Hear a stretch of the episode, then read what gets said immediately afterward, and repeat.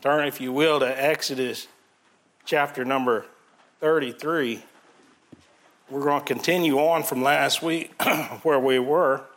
Exodus 32. Let's see. Well, we're going to kind of look at 32 a little bit and 33. We'll be preaching out of 33. Last week, we, we looked at a, a church service. I, I kind of summarized it like that. You know, we're in the Old Testament. They didn't, it's not New Testament, but look back and see two different approaches to God. And Moses is up on the mountain. They've, they've escaped out of Egypt and they're in the wilderness. And God's talking to Moses, and Mo, God's given the law to Moses. He's up on the mountain with God, and God wrote with his own finger into these tablets. And uh, what happened, it kind of reminded me of when I was a kid. And uh, uh, I was over at my dad's and there with my stepmom. And dad went out shopping with my stepmom. And dad always kept things a little close to the vest for what he was doing. He would be doing something for you, but he never really told you about it until it was happening, you know? He didn't, you know, under promise and over deliver is what he liked to do. So uh, my uh, stepbrother, was working on a kite, a homemade kite, you know. And unbeknownst to us, dad had gone out and he bought the materials for it and everything. But while he was gone, my stepbrother said, Hey, would you like to see the attic? You know, I'm younger than him. I said, Yeah, that'd be neat. And so he pulls down a ladder to the attic, and I go up in there and I'm looking around. And that was when I found out that the flooring in the attic ain't as solid as the flooring in the house. And I put my foot through the sheetrock. And I remember dad coming home and he's got that bag, you know, there ain't no covering that up. I mean, you can sweep up in there, you're still to have the hole. Dad comes home and he's got that bag, he's got the sticks, and he's got the material for the kite and everything. Well, John, you know, I went and bought, and he's got the hole up there. I just remember that. Not a lot of details about what Dad said. He wasn't a cusser or a yeller, but uh, you know he he was upset with it. And I think about that sometimes when I read about Moses coming down from the mountain, and he's got the tablets there, and uh, Joshua says, "I hear a noise of war." And God's already talked to Moses. He said, "No, it's not the it's not the noise of war." He said, "It's a bunch of people acting up." But uh, last week, just to kind of review over here in chapter 32, when Moses was gone for a while, the people wanted to worship God. So they came up with a way to worship God. They came up with gods to worship, to give credit for what God had done. We looked over there in Romans a little bit. But uh, we see what they did. Number one, and I'm not going to do the whole sermon, don't get nervous, but number one, and when the people saw that Moses delayed to come down out of the mount, the people gathered themselves together unto Aaron and said unto him, Make up us gods which shall go before us, for as this man Moses, the man that brought us up out of the land of Egypt, we what not has become of him. So they put Aaron in charge, you know, they put the youth pastor in charge. They have a church split and they decide to form their own church. You, you like how I just throw that on there. And for anybody listening, no, we haven't had that happen to us. But that's for the online people. But uh, they began to form their own church, and we saw that they were willing to work for it. They gave credit to the man. They were willing to sacrifice for their new church. They were willing to work for their church. They built the, he, uh, Aaron carves the, the calves, the golden calves. He melts all their gold. They were willing to sacrifice all their earrings and everything that they got out of Egypt. And Aaron melts them down and he builds a calf. And I love how he tells the Lord, he tells Moses, he said, Well, I just, you know, the, the gold went into the fire and out jumped his calf. You know, that's kind of how you know, kind of how we are, right? I mean, how many times have you seen, like on TV, or maybe somebody you've known? Well, we never meant to cheat. You know, it just happened. You know, we were we were just together in the same room, and out jumped this alternate relationship. You know, that's kind of the way people are. That's the way we are about things. And uh, they were willing to offer. Verse number six says, And they rose up early on the morrow and offered burnt offerings and brought peace offerings. And the people sat down to eat, to drink, and rose up to play. And man always adds in, you know, what he wants to do there. It's all about what he wants to do.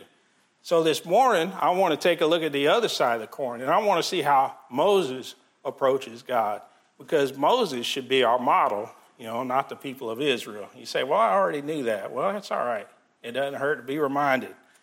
You might be going astray. I might be stopping you from going astray. All right, chapter number 33. As a result of all this, now Moses gets angry. And Moses melts down all the gold. He sprinkles it across the water and he makes them drink the water. And there's a, I think there was 3,000 men that got killed that day. So God's wrath was given out. And, uh, but to Moses, this is the worst part. Okay, what we're about to read here. So look at verse number 34 of chapter 32, and then we'll move on to 33. And uh, uh, verse 33 And the Lord said unto Moses, and this is chapter 32, verse number 33. And the Lord said unto Moses, Whosoever hath sinned against me, him will I blot out of my book. Now, right there, we could go and talk about God's book, but it's all throughout the Bible, and we see it in the we see it in uh, Revelation that God's, you know, whosoever is not written in the Lamb's book of life was cast into the lake of fire. And the question is, are you written in God's book? You are if you've accepted Jesus Christ. And the Lord said unto Moses, Whosoever has sinned against me, him will I blot out of my book. Therefore, now go, lead the people unto the place which I have spoken unto thee. Behold, now pay attention to this part. God made a promise to them that He would take them into the promised land, that He would take them into a land filled with milk and honey. But something's changing right here, and God's making that change because of what they had done. He says, there, uh, he said, Behold, mine angel shall go before thee. Nevertheless, in the day when I visit, I will visit their sin upon them. There's a certain fearful looking for the judgment of God. Amen. And the Lord plagued the people because they made the calf which Aaron made. God was mad about it. God had just written with his own finger on the tablets, Thou shalt have no other gods before me. And, uh, and he, he had the law written down and said, uh, and I will drive out. And the Lord said unto Moses, chapter number 33, Depart and go up hence, thou and the people which thou hast brought up out of the land of Egypt. Now he's saying, You brought them out, Moses, and you're going to lead them. And uh, unto the land which I swear unto Abraham, to Isaac, and to Jacob, saying, Unto thy seed will I give it. Now, this is a parenthetical statement. This means this isn't necessarily relevant to this. I'm telling you something about Sunday school. Keep that in your head. Unto Abraham, to Isaac, to Jacob, because we're going to talk about that in Sunday school next week about God's promise being handed down. Okay? And he said, uh, saying, Unto thy seed will I give it. This is probably, I think this is a verse we're going to be referring to. And I will send an angel before thee and I will drive out the Canaanite, the Amorite, the Hittite, the Perizzite, the Hivite, and the Jebusite unto a land flowing with milk and honey. Now, God's keeping his promise. But there's one big difference here. Now, let me ask you something. We want God to keep his promise, right? But there's something that God's taken away in keeping this promise. And it's right here in this verse. And God's taken away something very important. And it's something we should look at as a church.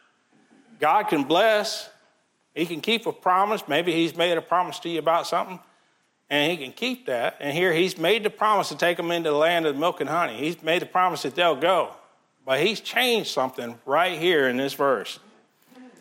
And He says, Unto a land flowing with milk and honey, verse number three, For I will not go up in the midst of thee, for thou art a stiff necked people lest I consume thee in the way. Now, this also goes to the Sunday school. I can't help myself, right? Because we went to Judges chapter 1 to see where they got away. They got away in chapter 33 here. God was about done with them here in chapter 32. They didn't even make it to Numbers and Deuteronomy. Amen. All right. Now, I'm, if you were there, you know what I'm talking about. If you're not, Come to Sunday school and find out. I'm going to keep pushing it. All right. So, for thou art a stiff necked people, lest I consume thee in the way. God says, if I go with you, you're just going to be killed. I'm going to, I'm going to kill you. I can't. It, you ever heard a mother so mad? Just, just go. I'm about to tear you. Just go. Maybe y'all never heard that. I don't know. We didn't have a woodshed, but I knew, I knew what that was about when I learned about them. All right. And when the people heard these evil tidings, they mourned, and no man did put on him his ornaments.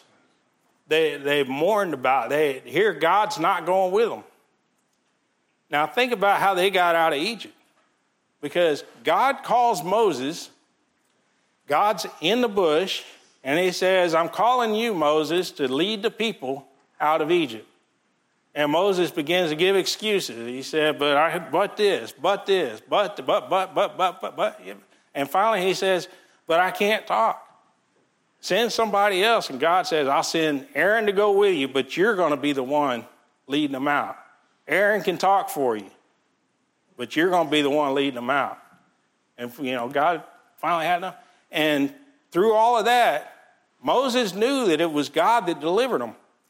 So when Moses walked into Pharaoh and he said, Let my people go, and all the plagues came, and Moses did the staff, he knew that that wasn't from him. He knew that that was from God. And now God's rejecting them. He's saying, I'm going to send the angel. You're going to go into your promised land, but I'm not going with you. I just can't, I, will I'll just kill you. I can't be with you. So Moses does some things here, and we're just going to kind of go over them. Said, and when verse number four, when these people, when the people heard these tidings, they mourned, and no man did put on him his ornaments. For the Lord has said unto Moses, Say ye unto the children of Israel, You are a stiff necked people. I will come into, up into the midst of thee in a moment and consume thee. Therefore, now put off thine ornaments. Look at uh, verse number seven. And Moses took the tabernacle and pitched it without the camp, afar off from the camp, and called it the tabernacle of the congregation. So before, God was dwelling in the midst of Israel. Now Moses takes the tabernacle outside the camp and away from them. And you say, How does that apply to me? Well, let me tell you something. When you get out of fellowship with God, He's going to pull back. You know, the Bible says, quench not the spirit. Does anybody know what that feels like? When you get out of God's will, when you get so far away from God, it's like, man, I remember how it used to be. I remember being on my knees in prayer. I remember, I remember walking with God and I remember seeing Him answer prayer, but I just hadn't seen it in so long. I remember that. But you, you come to that point and you look back, there's something that got in the way. Maybe you set up your own worship. Maybe you just got involved and just you're, you're just doing things your way, or you're just, I don't know what.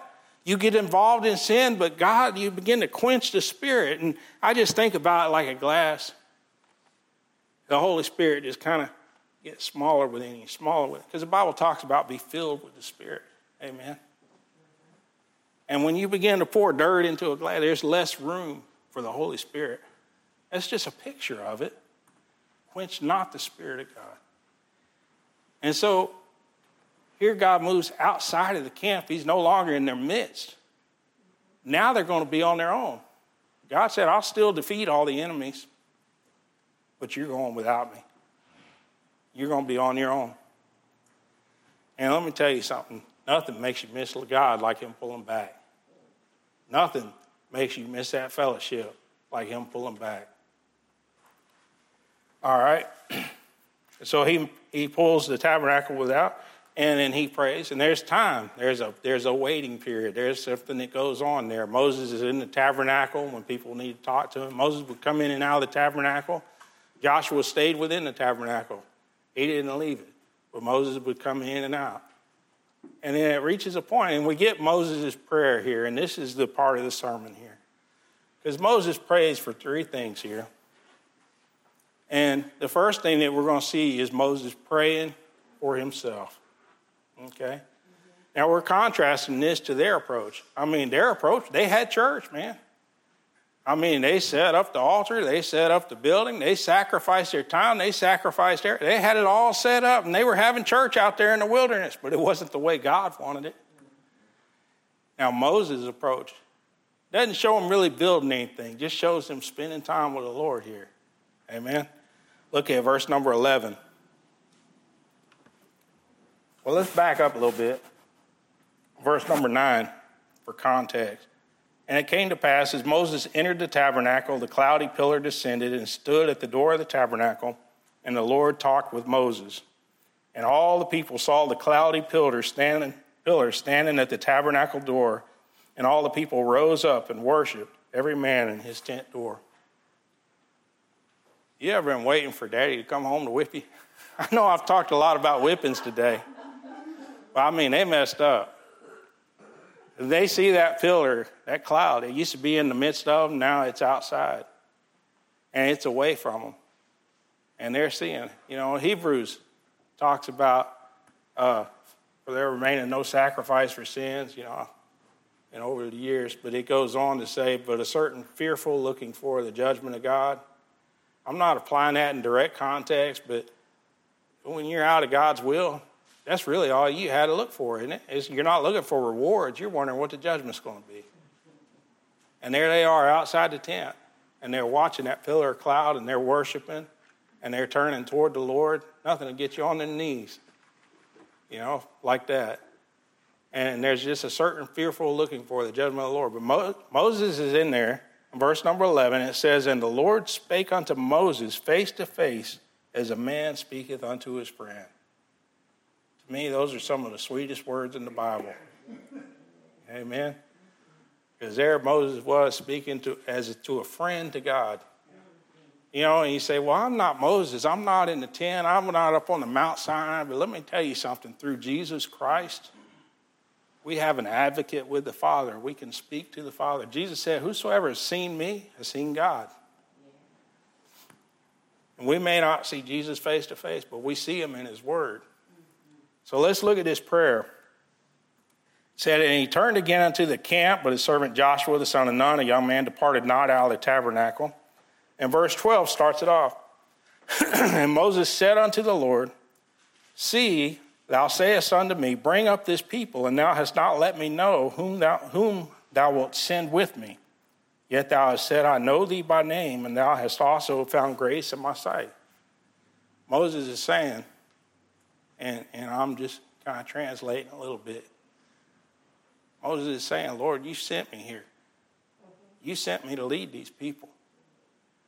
But I, I don't know who you want to go. I don't know who you're mad at, who you're going to take out. I don't, I don't know what your will is. And then he prays. And he says, And thou hast let thou hast not let me know whom thou wilt send with me, yet thou hast said, I know thee by name and thou hast also found grace in my sight. He knows that he's in God's hands. He knows that he's in God's will. He said, But I don't know what your will is for the next step. So he prays for himself here. And he says, verse 13, Now therefore I pray thee, if I have found grace in thy sight, show me now thy way that I may know thee. I want to look at that. Show me now thy way that I may know thee. If you look over in uh, 2 Peter chapter 1, and uh, if you can turn with me there, 2 Peter chapter number 1. Because Moses is talking to God and he's praying for God's will. And one of the things we struggle with as Christians, I said I'm not supposed to be a wee wee preacher, but one of the things you struggle with as a Christian First Peter or Second Peter chapter one is knowing God's will. And you say, well, you know, that's the Old Testament. Moses was talking to God face to face as a man talking to his friend. How does that apply to me? How can I hear from God? How can I know what God wants for me? How can I know God's. And I know Miss Johnny's way ahead of me on this, but y'all follow me on this, all right? Because Peter is going to remember being up on the Mount of Transfiguration. If y'all heard in my pre, y'all remember this. Peter was up on the Mount of Transfiguration, and he heard that voice from heaven saying, Behold, this is my son. And, for, and verse uh, 16, look at verse 16. It says, For we have not followed cunningly devised fables when we made known unto you the power and coming of our Lord Jesus Christ, but were eyewitnesses of his majesty. And now he's going to go back and recount this. We were made eyewitnesses of his majesty because God declared it right there. He said, For he received from God the Father honor and glory when there came such a voice to him from the excellent glory This is my beloved Son, in whom I am well pleased. And they all heard the voice, and they were there on the mountain. And imagine hearing God's voice out loud. Imagine God clearly saying something to you. Imagine God clearly pointing out his will to you, right? If, if only we could hear God tell us what to do. If only we had that pillar of fire and that pillar, uh, that cloud to follow, you know, and we could see his glory and we could just walk that way. How great it would, and I would follow God wherever he goes, right? That's what we say. And he says, For he received from God the Father honor and glory. Verse number 18, and this voice which came from heaven we heard when we were with him in the Holy Mount. How many of you are already ahead of me? I'm dragging this out. Verse number 19, he says, we have, have also a more sure word of prophecy. So there's something better than that. There's a more sure word than actually hearing the voice of God saying, This is my beloved Son in whom I am well pleased. Peter's saying, We have also a more sure word of prophecy. Whereunto you do well that you take heed as unto a light that shineth in a dark place until the day dawn and the day star arise in your hearts. Well, what is this? What is this more sure word of prophecy? Look at verse 20. He said, Knowing this first, that no prophecy of the scripture is of any private interpretation. I, I don't think I'm getting out of line to say it wasn't all put together then. But Peter's looking at the Old Testament. And when Peter preached, he pointed back to the Old Testament. He pointed back to David. You know, David's sepulchre is over here and he's yet dead. And he's quoting David in the Psalms and pointing to Jesus Christ.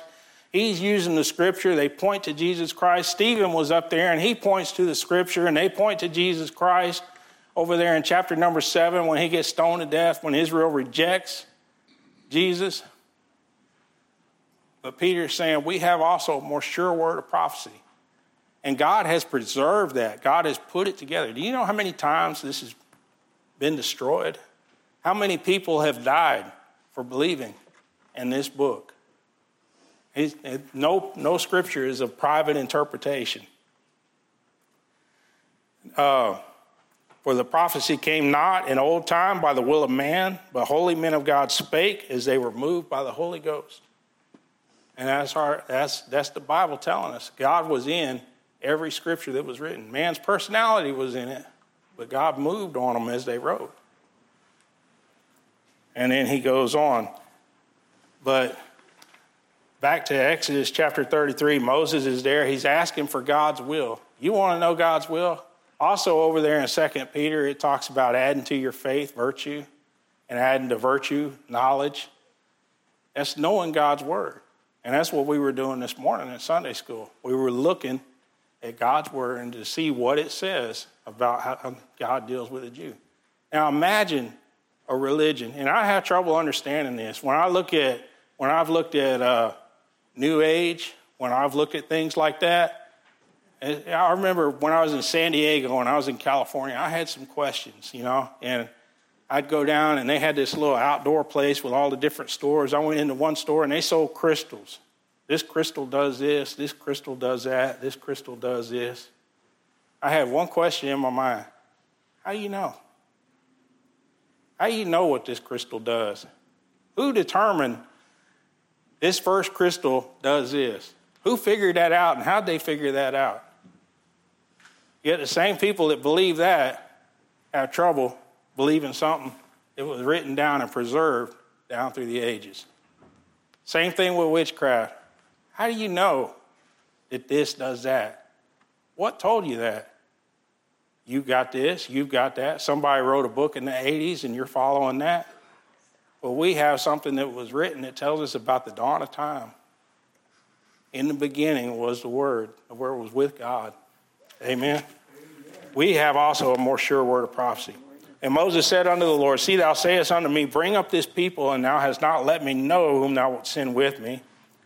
He said, Now therefore I pray thee, if I have found grace in thy sight, show me now thy way, that I may know thee, that I may find grace in thy sight. Knowing God's word is knowing God's will. Write that on your heart. And consider that this nation is thy people.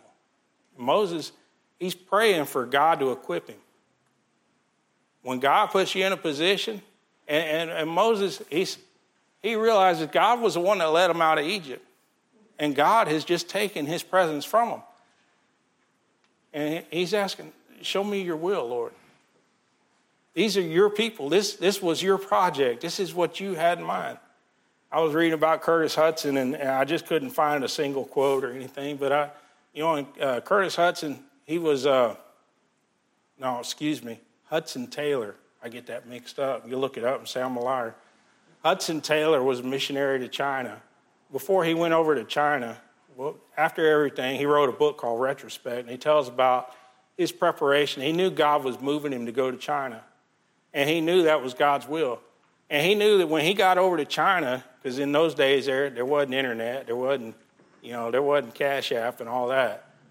Hudson Taylor knew that when he got over there, it would be him and the Lord. He didn't know what was ahead of him, had no idea. Didn't even have National Geographic to watch because this was like in the late 1800s. And, and in preparation for going over there, he said, Lord, I want to be able to rely on you. I need you to increase my faith. And he went through a series, I'll call it exercises, that's not what it was, but he, he put his hands in God's hands. He worked for a doctor who was absent minded. The doctor always told him, Remind me when it's time to pay you, because the doctor had a lot of things going on. And he said, Lord, I want you to remind him. And he talks about how he just got so close and how he, he was eating. He was eating pretty thin there because he didn't have the money. And it even came up time, and he, he, was asked to go and pray for somebody or to, to minister to him. And he had actually gotten some money out of that that gave him enough for the next meal. And, and he was just trusting the Lord for each step of the way. And it was getting down to where the rent was going to have to be paid. And he's like, Lord, and all he had to do was remind the doctor and he'd be paid. And he said, Lord, you're going to have to remind him. And he's sitting over there, and the doctor said, uh, You know, Hudson, I don't, your, your wages are due. I don't think I've paid you. He said, But I've already deposited all the money in the bank. You know, they didn't have Cash App, they didn't have credit cards. And he said, uh, he said, Well, we'll, we'll get it later. Well, he needed that money pretty soon because he was about to get kicked out if he didn't pay his rent. But he said, Lord, I'm going to trust you because I, when I get over there, there's not going to be any backup. I have to trust you. And this is where Moses was. He says, Lord, I, I have to trust you. You put me in this position. Not blaming him, but he's saying, These are your people. These, this is a promise that you made, Lord, and I need you to equip me for this. And it came down to the, the last thing, and the doctor had left. And then the doctor came back. He said, You know, it was the strangest thing. One of, one of my wealthier patients, he felt compelled to pay me. It's after hours and everything, but he couldn't go to bed till he paid me. And uh, he didn't say anything about paying Hudson. I mean, yeah, Hudson Taylor. He didn't say anything about paying him. But then he's, uh, you know, and he's just listened like an outsider. He said he's just hearing in the story. Yeah, that's that's pretty strange. And then the doctor said, you know what? Go ahead and take this. I don't have to change. We'll settle it up the next time, but go ahead and take this for your wages. And there, the Lord took care of it. And he learned to rely on him time and time again. You know the story of George Muller. But when God sends you on something, you need to rely on God to equip you. Now, contrast that with the church service where they did everything, they set it all up, they worshiped, they rose. They sat down to they, they, they we get it. They worshiped, they sat down to eat and drink, and they rose up to play. All right, so prayer for himself. And uh, Moses said, uh, said, Now therefore I pray, if I found grace in thy sight, show me now thy way that I may know thee, that I may find grace, grace in thy sight, and consider that this nation is thy people. And he said, and this is the Lord, my presence shall go with thee. Now he's talking to Moses. God said, My presence will go with you. He doesn't say anything about the Israel. He doesn't say anything about the other people. He said, I'm not going to leave you, Moses. I'll go with you. But see, this isn't good enough for Moses. And it shouldn't be good enough for us. Because Moses begins to pray, and uh, but his, his reaction, and he said, My presence shall go with thee, and I will give thee rest. There's a promise there, a rest at the end. And he said unto him, If thy presence go not with me, carry us not up hence. And you've heard me quote this. And, and, I think about this when I'm witnessing to somebody, or when I get up to preach, or when I get and when I get up to teach, or when I get up to do. Lord, if you're not with me, because I've gotten up sometimes and it just felt like the Lord said, "Help yourself, son." See how it works out. And you've seen me. You've seen me stop and say, "Lord, you got me. I need your help." And uh, he's saying, if you're not going with us, Lord, we don't, I don't want the promised land. If your presence isn't with us, it's not even worth having. You're going to give us everything we promised, but you're not going to come with us. I don't want to go. He said, if thy presence go not with us, go not with me, carry us not up hence. Now, Moses does something here in verse number 16, and he begins to change it over to us. And he says, For wherewith shall it be known here that I and thy people have found grace in thy sight? Is it not in that thou goest with us? So shall we be separated, I and thy people, from all the people that are upon the face of the earth. You know what makes you different from everybody else as a Christian? It's not because you go to church. It's not because you show up to volunteer for things. It's not because you pack shoe boxes. The thing that separates you as a Christian is the presence of God. And when you realize that in your life, and when you realize that, that, that no amount of, of wearing the hat, or no amount of clean language, or no amount of anything, yeah, you should have clean language. You should wear the hat, whatever.